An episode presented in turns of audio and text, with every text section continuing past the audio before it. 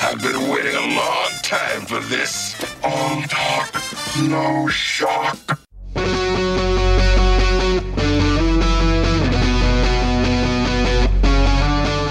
And now, from the Emerald City of Seattle, it's the Mike Seibert Radio Podcast. Your home for pop culture, Transformers, independent artists, interviews, Transformers, and stuff and things. Also, sometimes Transformers. And now, here he is, the creed that always rises to the top, Mike Seibert. Hey, welcome back to Mike Seibert Radio, powered by Poddex. I am your host, and this week my guest is synthwave artist Glitbiter. And sometimes, you know, the uh, conversation before the interview is so good and so much fun, it needs to be its own separate episode, and that's exactly what this podcast is. Um, you know, we uh, we just kind of connected on uh, on the Skypes, and after we got to know each other for uh, a couple minutes, Florence talks about her experience being a longtime fan of Star Wars, and then jumping onto Star Trek later on. But does that mean she's forsaken the wars? Well, you'll have to listen to find out. But before we jump right in, I do want to share a sample of her music from her short stories EP. Here is the lead-off track. It's a tune called Airship. You can listen right now on Spotify and SoundCloud, and you can purchase music from Glitbiter out on Bandcamp. My conversation with Florence is next, and you're listening to Mike Seibert Radio.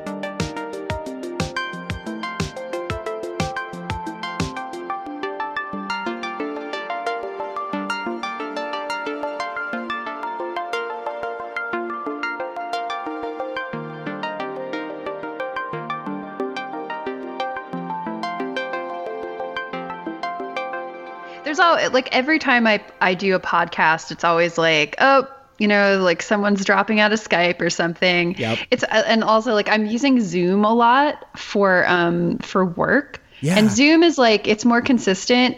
Yeah, I, I've been doing a lot of zooming too, and it's a, it's really one of those compromise type things. I've also been using it primarily for like uh, video sharing and like live streaming and stuff. So.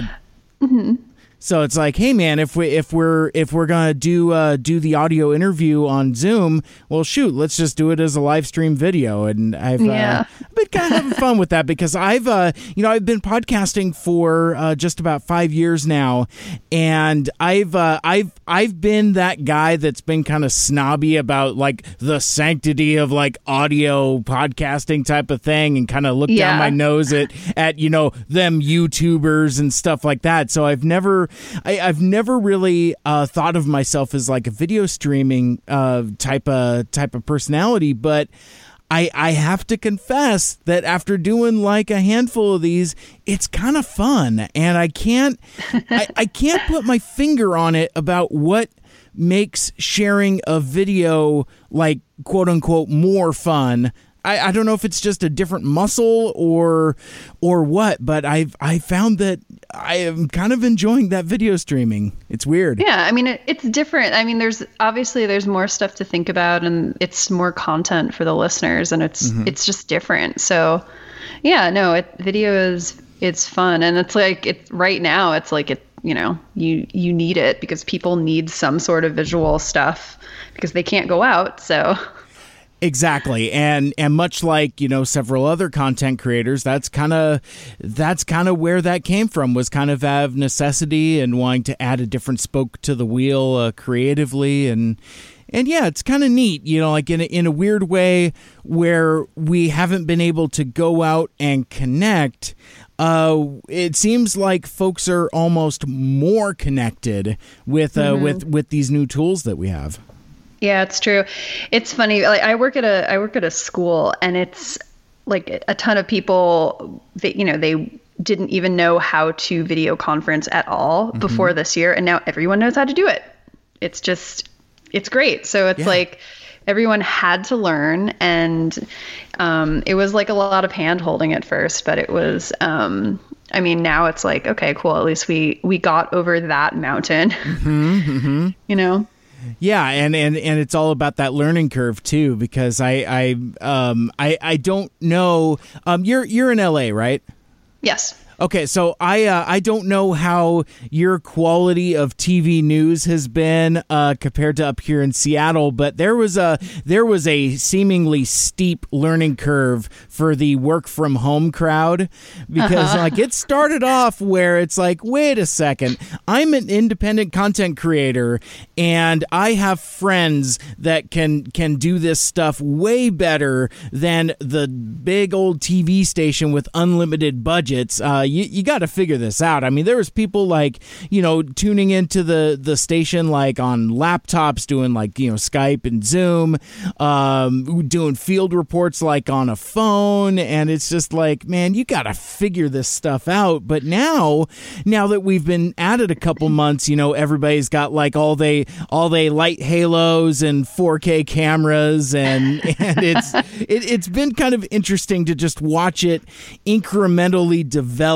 Like um, the the thing that cracks me up more than anything is how like the uh, news anchors have kind of like crafted their home studio space. It- you know- yep. you know, it's like it started off like you're like in a basement or a spare bedroom, you know, and like first you add a potted plant or maybe like a picture of you and your significant other or something like that. And then it at a, at a time there's a there's I was just watching this morning uh this uh this one gal setup has gotten so elaborate where I don't know if she's going back to the studio now because I think she's been hitting the Pinterest really hard for like you know this this elaborate home backdrop studio idea. It just cracks me up. Oh yikes! Yeah, well, it's. I mean, I think also for for people like that, they probably like they started like no one was prepared for this, so they all started off with no idea how to do it, and then probably like the the higher ups of the companies are like, "Whoa, we we need these people to have better backdrops," and so then they start spending the money and shipping stuff to them. So maybe that's it too. Mm-hmm. Maybe they're just getting stuff from their company and getting instructions from the IT people there, um, because that's kind of how it it happened with us too. I mean, everyone was kind of like, you know, for themselves. Um, the first couple weeks, but then it was like, oh, like this person needs like a fancy monitor and like a keyboard and all this stuff. And so, like, everyone kind of, you know, yeah, made their setup better and more fancy as you went along. Mm-hmm. Yeah, it's again, it is just so interesting how.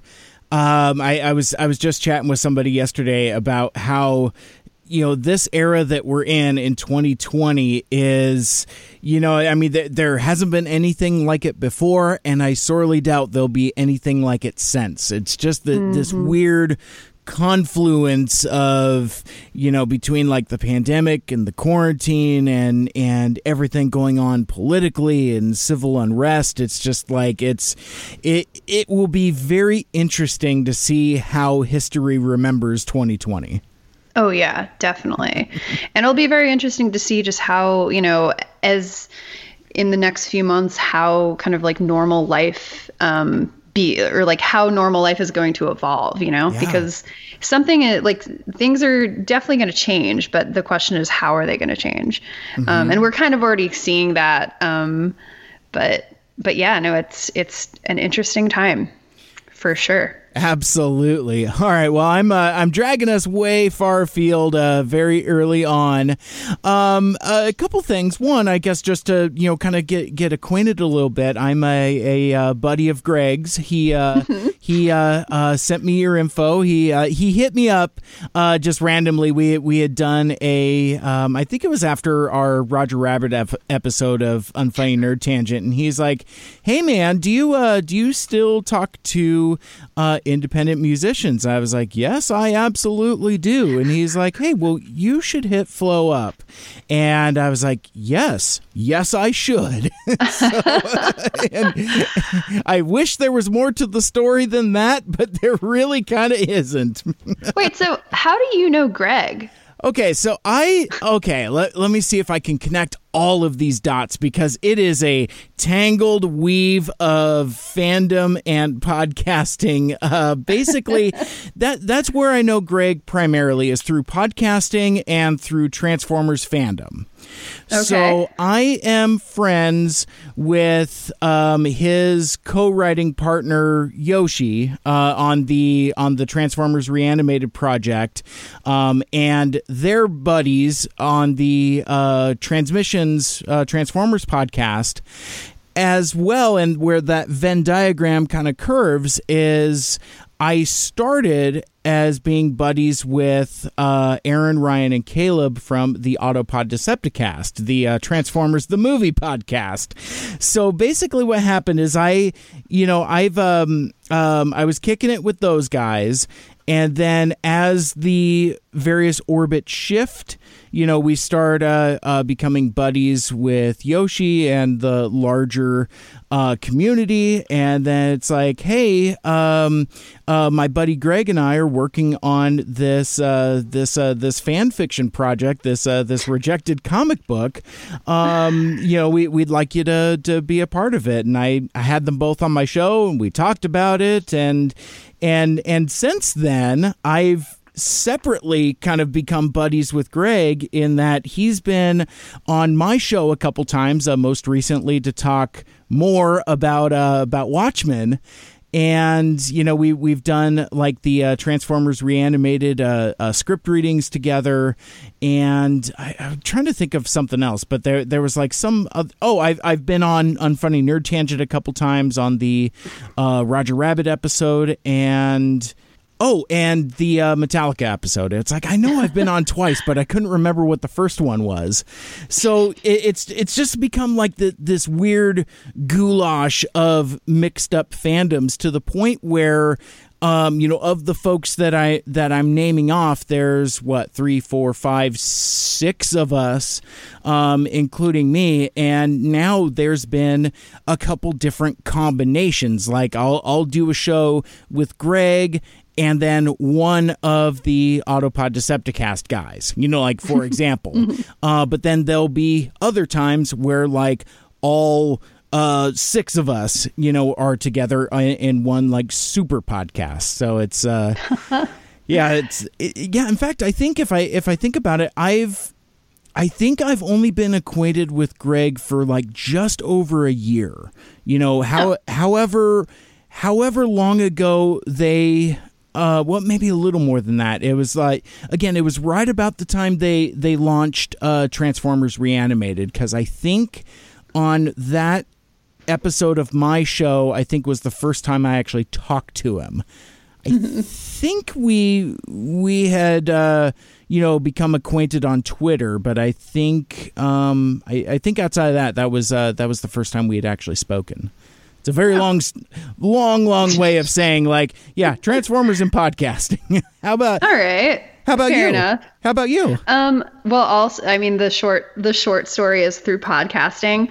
Um, I actually know him because he was on um, a wrestling podcast called The Steel Cage, and um, I was very into professional wrestling a few years ago, and um, my my cousin and our good friend we started a podcast called no sell it and it was three girls talking about professional wrestling um, which was hilarious. And um, we we got like a little bit of traction and then um, the steel cage actually invited us on their network. Um, we eventually just stopped doing the podcast but you know we kept in touch with those guys and greg was one of them. And then um, somewhere in between there greg um, they they started the uh, unfunny nerd tangent and i was invited on that a few times especially for the star wars episodes.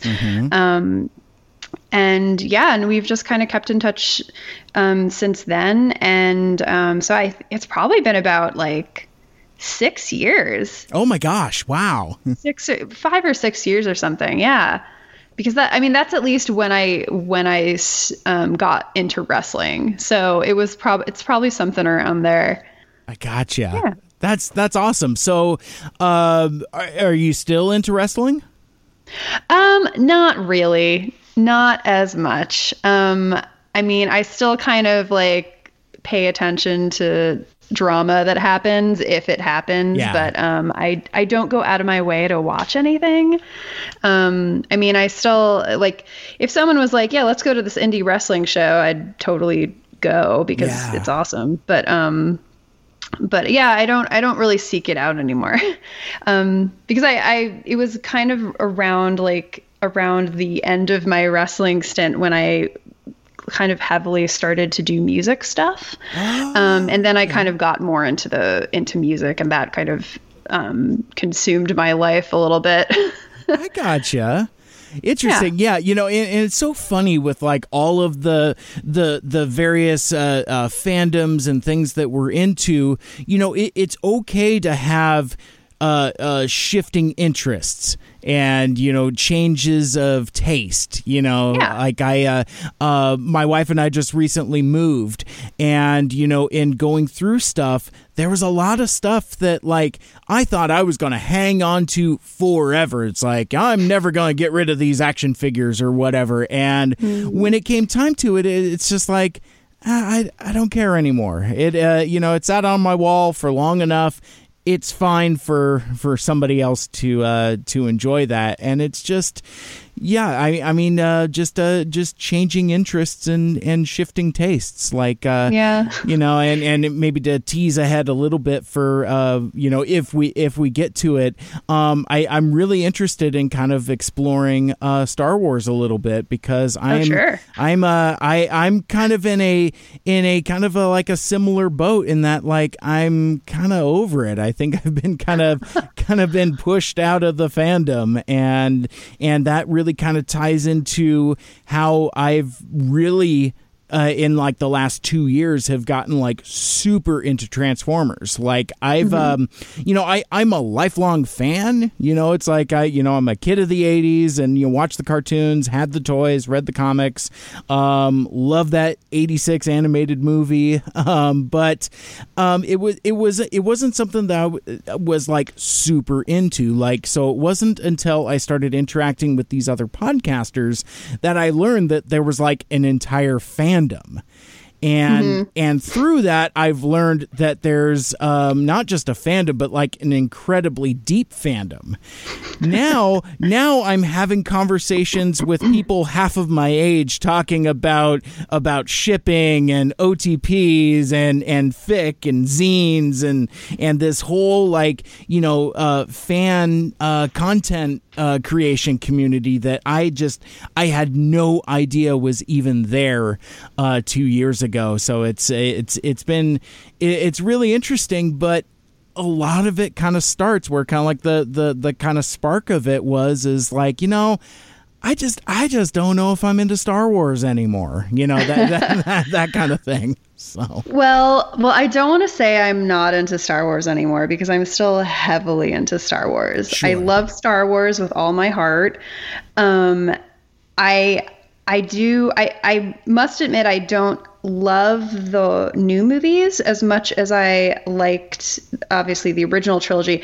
And also, I don't really mind the prequels because mm-hmm. I was I was fairly young when the prequels came out and for me they're nostalgic. Yeah. So you know, I can I can quote them. I can, you know, I know a lot of random prequel trivia.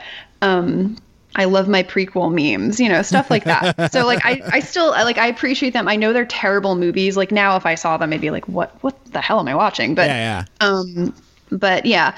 And the and I was very when I was when I was younger, I was very into the expanded universe and I read a bunch of novels. Um, and and I actually, when all of the the new movies were coming out, I was trying to keep up with all of the all of those new novels too. And I mm-hmm. like I fell way behind. I I'm I have like a ton on my plate. One day I will read all of them, um, but uh, but right now, we'll you know, we'll we'll leave it at that. But um, fair enough.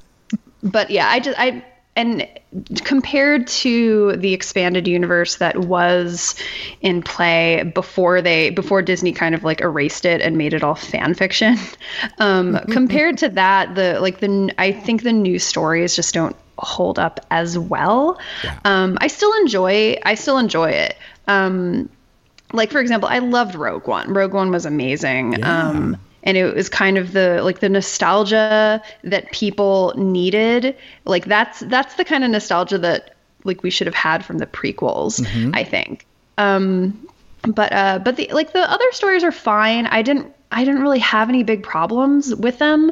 Um, as you know, I'm not one to really complain. And usually, even if it's like something that I'm not like super super into. If it has the name star wars on it i'm probably going to be interested no matter what. Yeah. Um and so yeah like i've totally enjoyed Star Wars um, forever, and I don't. I, I, the spark hasn't quite died down yet for me.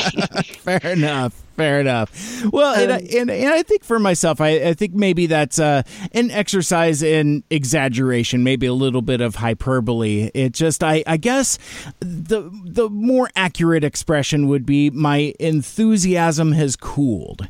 Uh, right. Putting it and also, way. like the other thing is Disney is just just they're throwing out so much Star Wars content that it's really it's hard to like keep yourself excited because yeah. it's like oh there's this new star like they just came out with like um it's like a legends of the hidden temple but it's like jedi temple i yes. the name of it um and i was like oh man i gotta watch that and like after one episode i'm like okay, I'm gonna probably watch all these episodes, but I'm like, am I really that into this? because it's like, you know, it's a bunch of kids doing yeah. like, but um, but you know, it's it's stuff like that, and um, yeah, it's like they're they're just Disney is just cranking out all they can.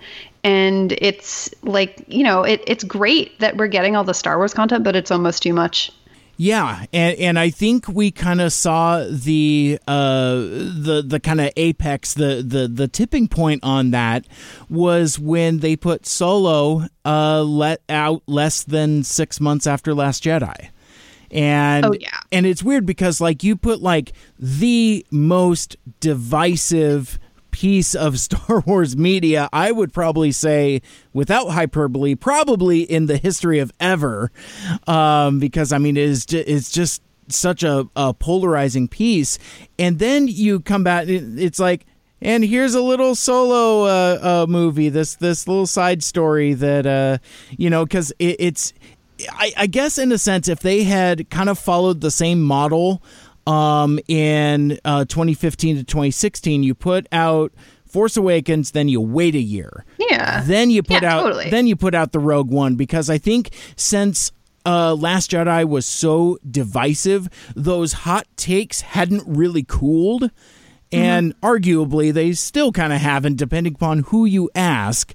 Uh, but that, but that's neither here nor there. But like, I think, I think Solo kind of get got lost in all of that, and it, it's it, it's a weird time. I mean, I felt kind of like weirdly cynical about it because I, I was like, well, I never thought that I would live long enough to not be excited for a Star Wars movie you know, I went to go see it and I liked it. Um, I liked it fine, and I, I had a a good. good popcorn movie. It's great. In fact, I I had a buddy of mine, um, you know, because like I, you know, my hottest take on it is like, well, it doesn't really do good enough of a job to justify its own existence. Harumph, you know, that kind of thing. Yeah. And and and my buddy's like, you know what? Give it another day in court. And and I did. I just I I watched it like a month ago. Had a blast with it. That's it's a lot of fun. Yeah, no, it, it's fun. The, the Han Solo movie, that's like it's a it's kind of a almost a sore spot for me because um, my favorite trilogy of expanded universe novels was the Han Solo trilogy. Oh yeah. And so, of course, the movie erased all of that. um, but uh, but I mean, like as you know, as a standalone film, it was fine. It was fun. Um, but it, yeah, like it, it just it it wasn't. It was just too much. Disney released it too early, and there wasn't enough. They they couldn't build enough hype for it because Yeah. there was still like as you said, there's so much, um, so much going on, and so so many conversations going on with um, the Last Jedi. So yeah, it was. I don't know. It it was disappointing, um, especially the like you know the reception that it got.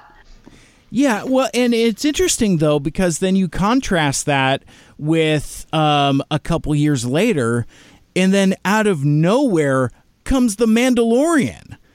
You know, and who thought that civilians, you know, like that that that this would uh, be lightning in a bottle and just be so universally loved by anybody. Like I was super stoked for it because I'm a I'm a old school fan of the Fett. I mean, it's like you you you give you give me anybody with with a bucket helmet and a T-shaped visor, I will show up 10 out of 10 times. But but that doesn't mean that like, you know, uh, uh general audiences are going to like it. And you know, I, I'm sure a lot of it is that is that is that baby Yoda, but still but even to that the the hype was there before the first episode even dropped. Everybody was ready for it, and then you know at, the end of the first episode, spoilers. Um, that's when you get yourself some Baby Yoda, and then I think that that's what it when it kind of caught fire and all the memes and all of that stuff. But I think if they had, you know, maybe, well, I guess, oh man, th- this is becoming a a, a uh, dissection on Solo all of a sudden. I was I was gonna say like, you know, if you leave it on the shelf, leave it for a while, and even go further back and let Lord and Miller do their thing, and you know, let it be the the zany movie that it was gonna be.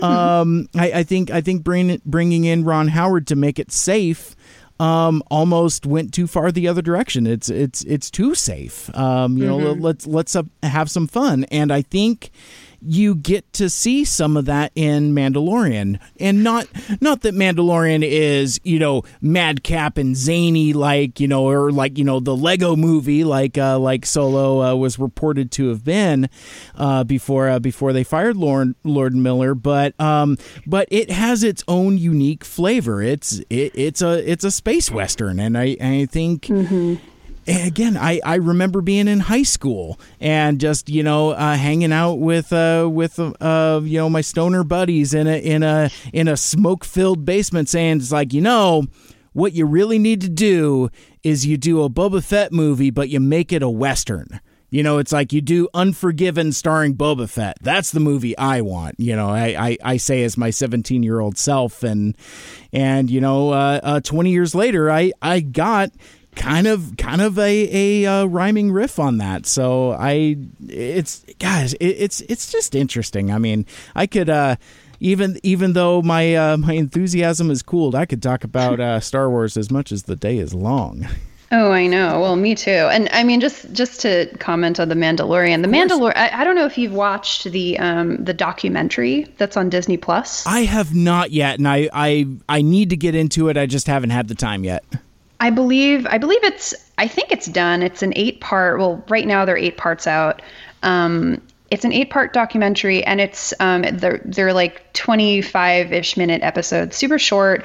And it's so interesting um, because uh, honestly, like personally, I don't love a lot of behind the scenes stuff. Like okay. it, it's always interesting to me, but I don't go out of my way to watch it. But this was just um, this the Mandalorian documentary was amazing because it really it proved that like they they planned out the um, the series so well. Like mm-hmm. everything was really really tight and everything was planned out to the T.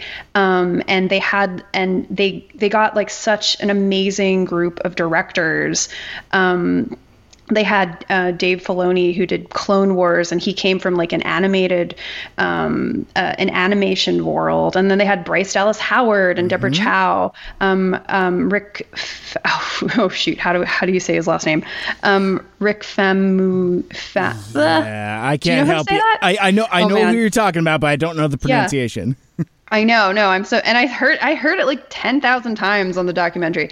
Um, but he was amazing, and then um, they had Taika Waititi too, um, who did a couple episodes, and it, the like they're they all kind of had different styles, but it worked really really well together, and um, just the, and they also like the really cool thing, um, they basically built a holodeck to mm-hmm. film it. In. Yeah, interesting. It, it's insane. Um, like there and there's so many cool things that they did, and so many um, like kind of new kind of. I mean, they planned everything out, but they also like experimented with a lot of tech, and they did the like the music is all it, it's there's like some synthesizers in there. Um, they got a really awesome guy. Oh man, I I should know all this. I should have this like in front of me. Um, but the the guy who did the music was um, like he he was just really awesome. And like they they took chances yet they planned it out really really well. They it was calculated risk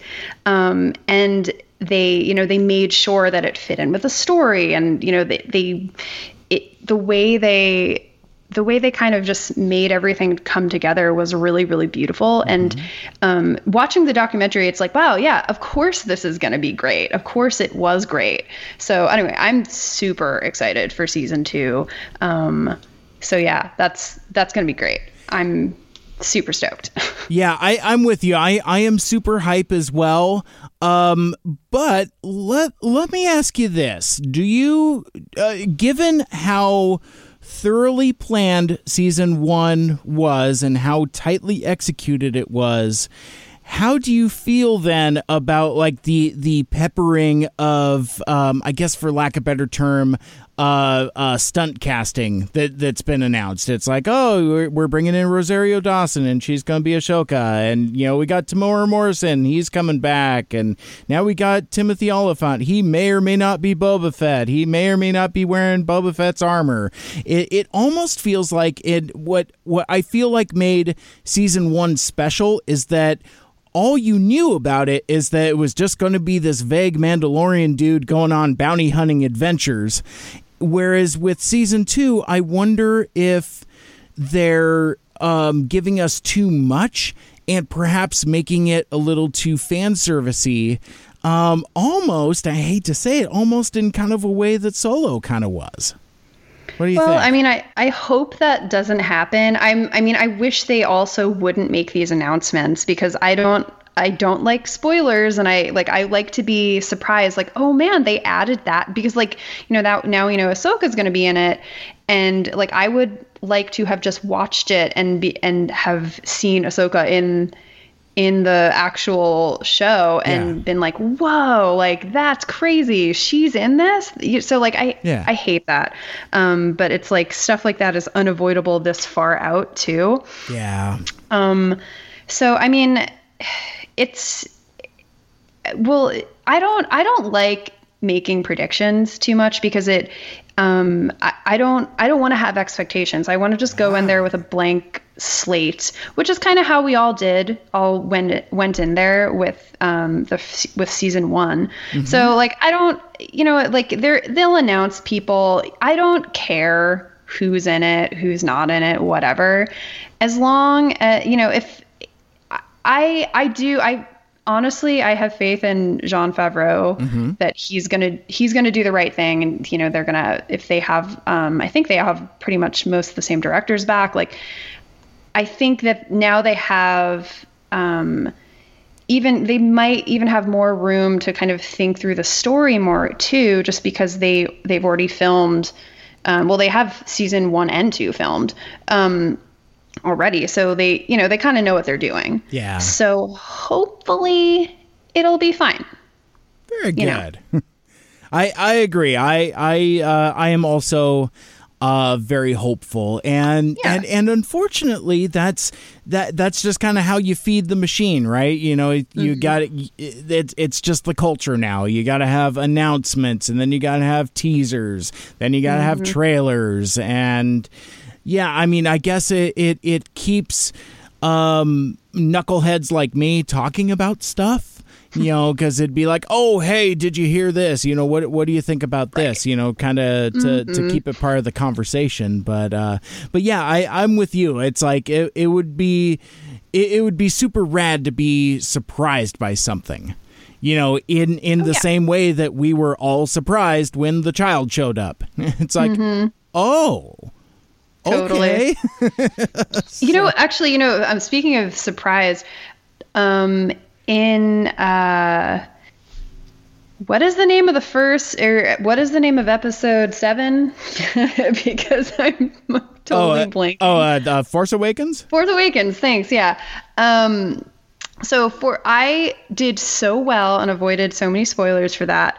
And the one thing that I was really surprised about, and it was probably the first time I was ever surprised in a Star Wars movie, was when we found out that Kylo Ren was actually Ben Solo and he was um, Han Leia's kid yeah that was like one of the coolest moments for me.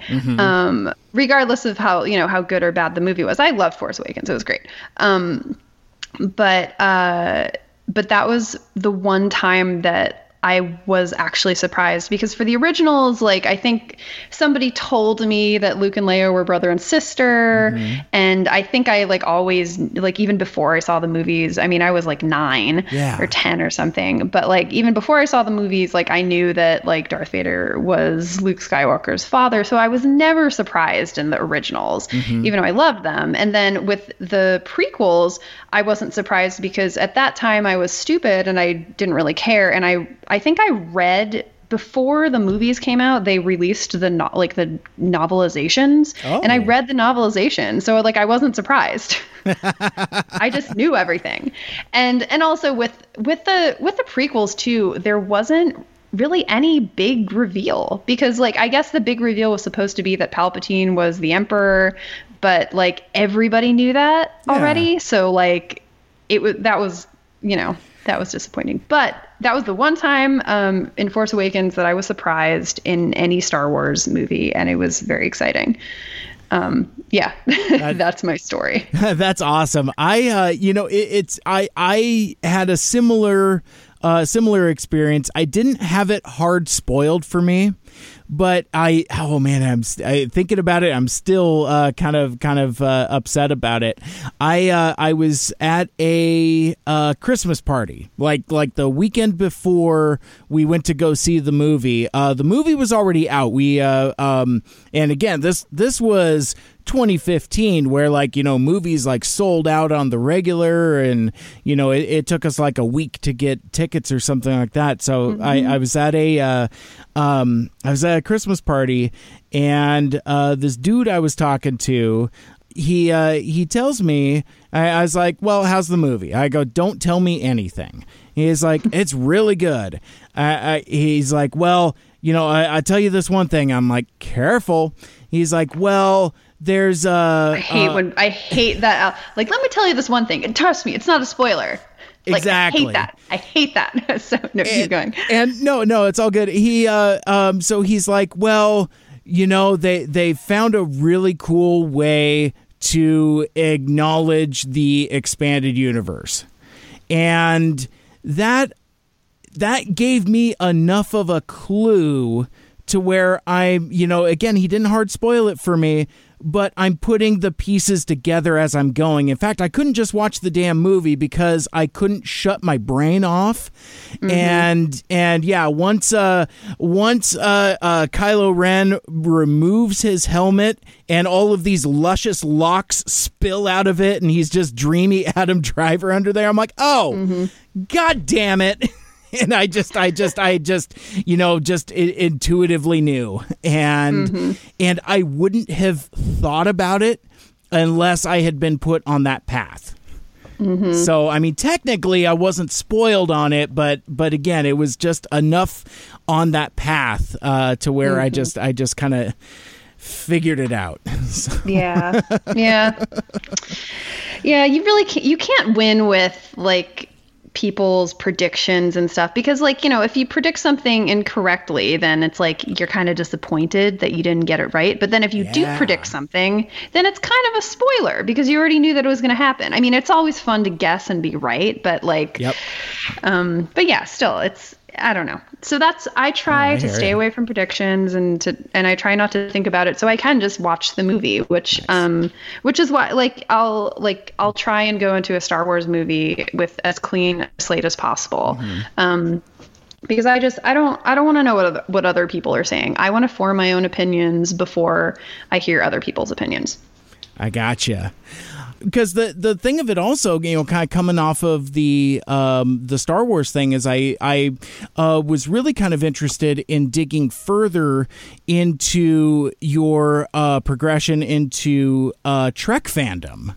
And, oh yeah, no, I'd love to talk about that. and that's uh, and and I think that's very uh, uh very fascinating as well because like I've I've uh, I feel like I've always kind of been like Blade the Daywalker in that like I've always liked both. I've mm-hmm. I've had a hard time understanding the the partisan nature of it, and I think I mean I had a buddy of mine explain it to me. It's like well we're just tribal people. You know, it's like you're you're either Coke or you're Pepsi or you're Marvel or you're DC or you're Star Trek or you're Star Wars. And I was like, mm-hmm. I-, I, guess. I don't uh-huh. know. I just well, well for me, um, so like uh, you know, as as we know, I'm a Star I'm a Star Wars fan. I've always been a Star Wars fan. I discovered Star Wars when I was pretty little, um, and Star Wars was was kind of the first like fandom that I discovered myself. Um, I didn't really have any external, like you know, my my family wasn't really into it. My friends weren't really into it. It was just something that I really really liked myself, and so, um, like I hold Star Wars very near and dear to my heart. Um, and I'm always like first and foremost, I'm always going to be a Star Wars fan. Um, but when I was when I became a Star Wars fan, I knew about Star Trek, but I never watched it. And I kind of always shunned Star Trek because mm-hmm. for some reason in my mind, I always thought it was the antithesis of Star Wars. Um, and so I was like, no, no, no. I, I'm like, I, I don't want to have anything to do with Star Trek. No way at all. Um, and so a few years ago, um, I had a friend who was uh, talking to me about a few next generation episodes and I was like, well, like I've never seen a Star Trek episode. So and he was like, you you you should watch it. Like just just watch some like next generation episodes. I'm like, mm-hmm. but like if I start watching this, I have to start from the beginning. And like I want like I want to start with like the original series and then watch some next gen and then maybe I'll see what happens after that. Because I just wanted the context. Yeah. And so what I what I did was I ended up starting with the pilot of the original series, um, and then I just I kept watching it and I was like, okay, like I think I can probably get through the original series. And I really liked it because it was like, wow, it's from the 60s, but it was really progressive for the 60s and I appreciated it for what it was. I mean, it was, you know, obviously cheesy um, and not like currently politically correct for everything, but um, but I, you know, I was like, wow, this is like really cool for the 60s. Like this is this is awesome. Um, so then I started watching Next Gen after that and I just and I like that's kind of when I fell in love with it because Next Gen is amazing. And even though it's, you know, starts in the 80s, it still holds up as uh, like, you know, with, with its themes and um, morals and everything. And um, and yeah, so like from there I was like, okay, I'm gonna do it. I'm just gonna watch everything. Like I gotta watch the movies. I gotta watch like every series from here. And it took me about it took me a couple years, but I got through it all. And so now I can safely say that I I s- still love Star Wars, but I also really love Star Trek. And now that I've seen everything, um, I realize that they're two completely different things. They honestly have basically nothing to do with each other. Star Wars is pure good versus evil, the hero's journey, all of that. But Star Trek is more of like a rhetoric on the human condition, and it, it you know, it's not the it's not action adventure. It's you know, it's it's more like about morality and you know human condition and um, and stuff like that. And it's uh, it's it's relevant to today. What you know, um, all of the the issues, um, societal issues that are issues that are um, in play right now, and um, yeah, and I, like it's it, as as an adult, I can appreciate it. As a as a child, I don't think I would have gotten it. But uh, but yeah, so I mean, I I love both both fandoms now. I'm not as I don't I couldn't win at a Star Trek trivia contest, um, but I have 100% seen every Star Trek episode ever and every Star Trek movie. So at least I can say that. Well, I would imagine that a lot of it is because of how relatively short of a time you consumed it. So it it's cramming everything in there, and and there's only so much RAM, you know. So Yep. it's like download more RAM. but uh, but yeah, it's like like I I think folks kind of lose something when they binge uh, a series. Like when something comes out, it's like I'm going to watch all 13 episodes of this Netflix series. What was it about? Couldn't tell you, but I, I I liked watching it. Whereas I think when we when we uh, take things in real time. You know, you, you have the you you can think on it, you can marinate on it, and you know, kind of uh, looping back around to um, Mandalorian. It's like you know, one one of the other kind of divisive things they did was putting it putting it out weekly instead mm-hmm. of all at once. And I had a I had a buddy at work. I kind of got into these like mild arguments with cuz like he's like let me get this straight. So this is on a streaming platform which is a contemporary form of consuming television and we're doing it in a way that's accommodating the old television model. It- it- mm-hmm. and I'm like yeah. I go but here's the thing when you drop something all at once it's gone by Monday. Like you, you drop something on Friday, by Monday it's old news. Now, all throughout the weekend, you know, you'll have all of your trending hashtags and it'll be, you know, uh, all the memes and clogging up social media and all of that. But but by the time everybody's consumed it, it's gone.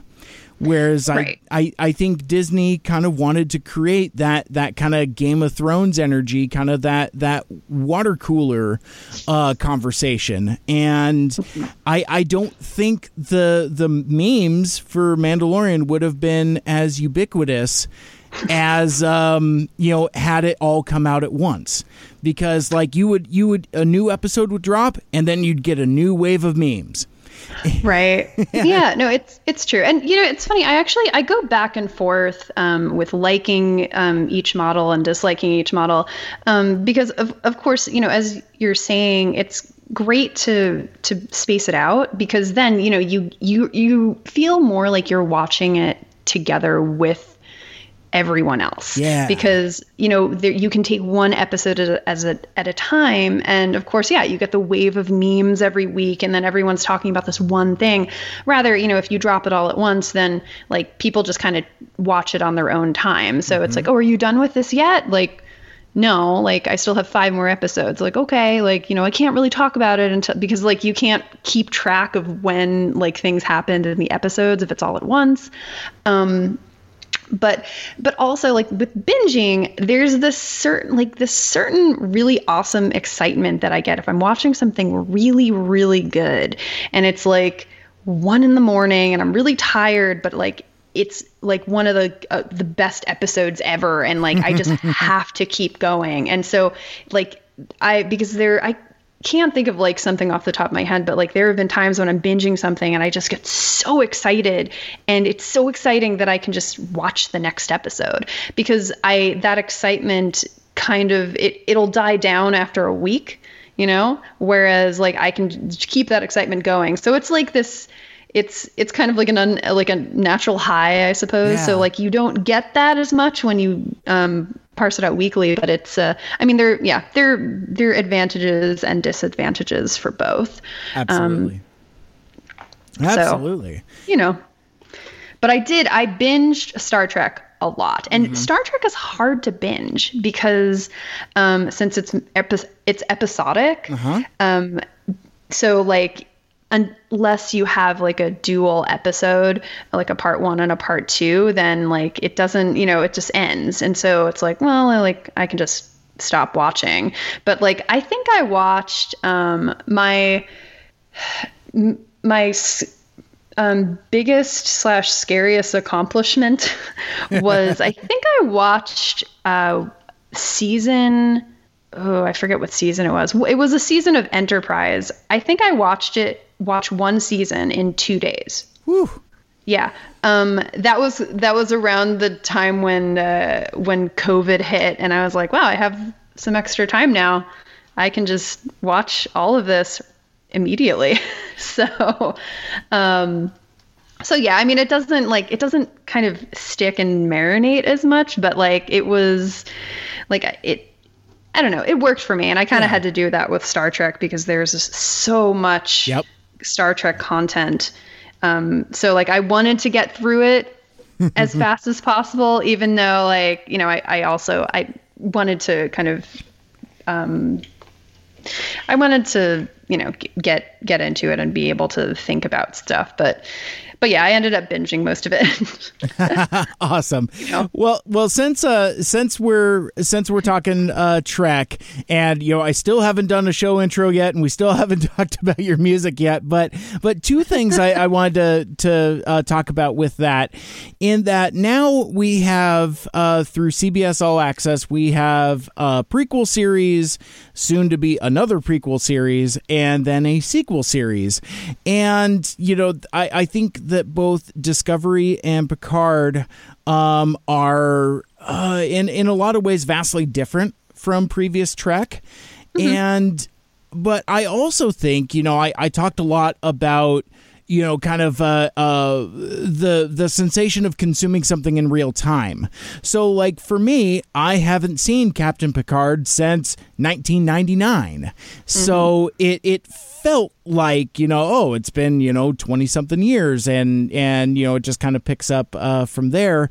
Whereas with uh, discovery it it's it's got some really great prequel vibes but it also kind of has that that weird uh perspective of you got to make things contemporary because if you try to emulate the 1960s aesthetic per, uh, perfectly it's not going to be interesting. I mean, it's like you gotta you gotta kind of invoke some of that kind of J.J. Abrams um, aesthetic a bit. Um, I I personally like a lot of what they've done aesthetically with Discovery. I like that the uniforms are kind of like um, a, a, step, a, a, evolutionary stage in between the Enterprise uniforms and the original series uniforms. You know, it's like you can kind of see that progression, and it's kind of cool. Um, granted, the the tech is, you know, uh, it's almost way too but but that's just that's just kind of how it goes with a with a contemporary series but yeah. I, I guess what I wanted to ask you about is having come from like the, the last series you consumed, uh, being Enterprise, and then going, what was it, movies and then Discovery? Well, I watched so I watched everything in release state order. So okay. I started with like the original series, but then um, and I guess yeah, the first the motion picture that was after the original series, but I watched all the movies in order. So actually, what I did was, and this was insane. Well, um, if so, if like a movie popped up in between one of the series, I would watch the movie like exactly when it came out, like between episodes. Oh, okay. Um, and then also I I I know that Deep Space Nine and Next Gen um they they overlap. But I actually just got so excited with Next Gen that I watched all of it and I was like, oh shoot. I meant to I meant to like watch it overlapped, but um, but I did it with Deep Space Nine and Voyager, and I actually had a spreadsheet with um, the order where the order of episodes where they overlapped, and so like when I was it was like 200 episodes long or something, and when I was done with that, I was like, oh my god, finally. I don't have to live by the spreadsheet anymore. Um, so, so I watched everything in release date order. Um, and so then I was able, but I still was able to binge uh, Discovery because um, all of it, uh, the first two seasons had been out by the time I finished. Mm-hmm. Um, and then did, no, and, and then Picard was also over by the time I finished too. So, yeah. Um, so yeah, I ended up just binging Picard as well. Um, but I really, really liked Discovery. I think mm-hmm. Discovery was probably one of my favorite series, just in general. Um, because yeah, no, I think they did a good job of making it new, but they also did um, because it was new, and I think you know, obviously, I guess they probably realized that like it you know they weren't emulating the 60s technology exactly that you know they still paid homage to the six to like the 60s aesthetic and yeah. um, there was a lot of great references um, from older episodes of various series you know they did the whole um, the mirror universe mm-hmm. uh, um, story arc, which I love. That was that was awesome because I was like, oh, cool, we're getting a mirror, another mirror universe um, story arc, which is always really cool. And so they they made like really good references to certain um, certain series, uh, and I I really really appreciated that, and it was cool because like and like I I if I wouldn't have understood that if I hadn't watched um, all of the series before. Yeah. And so like I got all of those like little little things that they mm-hmm. did, which was really really fun. Well, and it's interesting. I'm just I, I was just now thinking about it as as we were chatting. Since uh, since you watched everything, you know, kind of uh, uh, chronologically, the the mirror universe stuff that comes up in Enterprise in your viewing isn't that far apart from when you revisit the mirror universe in Discovery, and that's that's kind of cool yeah, that's no, neat. exactly. And it was funny because um when oh, I forget her name, the um the the the evil captain who was the captain who dies in the first episode um, of Discovery. I really I was like, oh, like is the like the Empress is oh, it yeah. is it Hoshi? I, I was thinking the same thing. I was, I was almost think, thinking that maybe she's like a descendant or you know no, something exactly. like I, I was like, dude, I, that totally could be a descendant of yeah. Hoshi. So that was like my first thought when they revealed her. I was like, yep. oh my god, no, no, it's, it's no. Uh, That, yeah, I guess that, that would have really been funny. too cool. I guess that, that, was that was fresh in my mind too. I just watched that. exactly, exactly. Yeah, I, maybe that would have been a little too deep cuts. I don't know. Um, Interesting. Well, I guess I guess the thing I, I wanted to ask then is like, so aesthetically, was there was there too much uh, whiplash? You know, from like going to like a, you know, uh, uh, episodic uh lengthy lengthy seasons to something that's you know kind of more contemporary tight and bright with the with the cbs all access stuff um no not really i mean i I like um like a continuous story arc more because it's I'm of course it's like it's easier to binge because you know they're cliffhangers and everything and it's more of a kind of consistent story. Um so like I I didn't have a problem with it. It was actually kind of when I got to Discovery it was a welcome change honestly because like I and of course like I love the episodic format and I think that it it served its purpose for this um the previous seasons um, or sorry, previous series. But um, but no, it worked. It didn't have a problem with it when I got to Discovery and then Picard. So yeah, okay, I liked it. Awesome, and uh, I, I, guess last question on on that uh, to kind of uh, one put a button on it, but then also kind of tie together some of some of the threads we were talking about earlier. Um, one of the criticisms of the J.J. Abrams movies is that they feel more like Star Wars than Star Trek. Um, mm-hmm. I I have my thoughts, but I I'm curious what you think about that.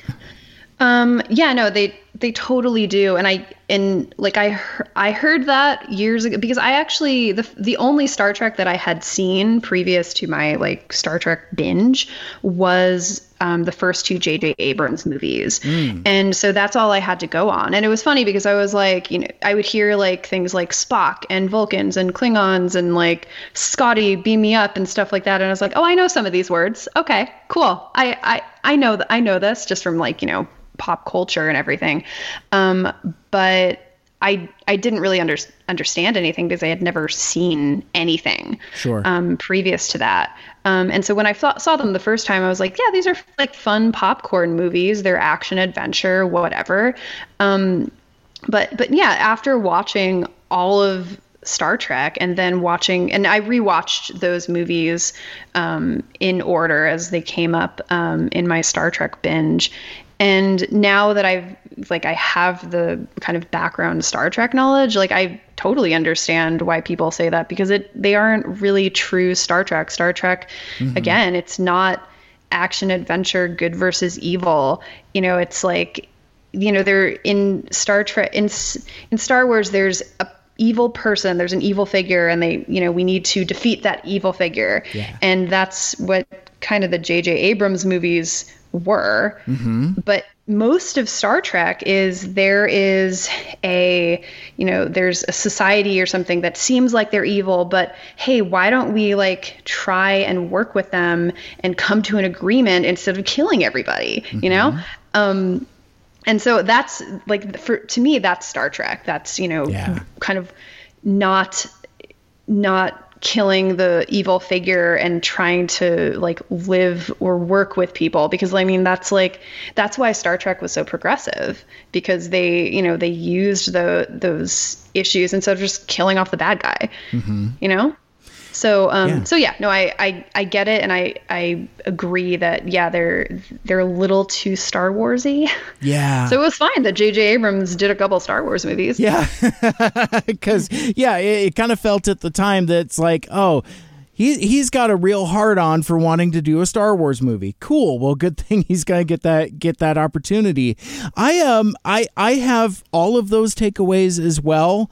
But one thing that that kind of gets me uh, flamed a little bit from some of my uh, fellow Trek fans is that I like the sensibilities and and popcorn aesthetics and all of that that it brings because it it did something that I didn't know could be done in that you take these iconic characters from pop culture and you make them palpable and palatable for uh for general audiences.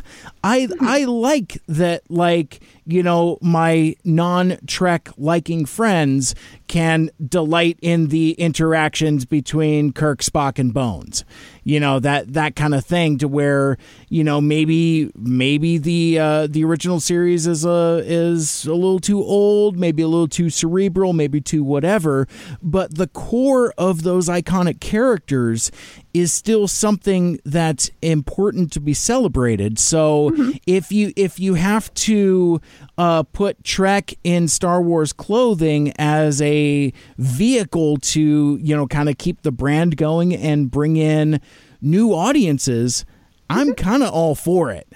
Yeah, totally i mean like i i honestly like i didn't dislike those movies it's yeah. they're they're not like typically Star Trek, but they're fun movies. Yeah. They're definitely fun. Gotcha. All right. Well, I think I think we've got that all uh, scored away. so we'll uh, so now we can talk about other stuff. now now we can now we can talk about uh, uh, synthwave and and uh, and your music and all that. But we will unpack all of that in next week's episode because that will wrap things up for this week's episode. Thank you so much for listening. And if you want to check out our past shows, subscribe on Apple Podcasts and Stitcher, Google Podcasts, Spotify, or wherever you listen to your podcasts. And you can always check out the full show archive out on SoundCloud, which is also one of the places you can check out Glitbider's music. Like, share, rate, and review the show. Let us know what you like and what you'd like to hear more of in the future. Mike Seibert Radio is produced by Dave Sanders and is powered by Poddex. For my guest Glitbiter, this has been Mike Seibert Radio. My name is Mike, and until next time, wear your mask, wash your hands, and make good choices. You've been listening to the Mike Seibert Radio Podcast. Follow us on Facebook, Twitter, and Instagram by searching at Mike Seibert Radio. Email us at mikeseibertradio at gmail.com. The spelling on that, of course, is S E I B E R T. Call into the voicemail hotline at 231 224 Mike. Once again, that's 231 224 6453. Special thanks to Michael Geisler for our theme music. For more like it, check out ByDoorMusic.com. This has been a Mike Seibert radio production.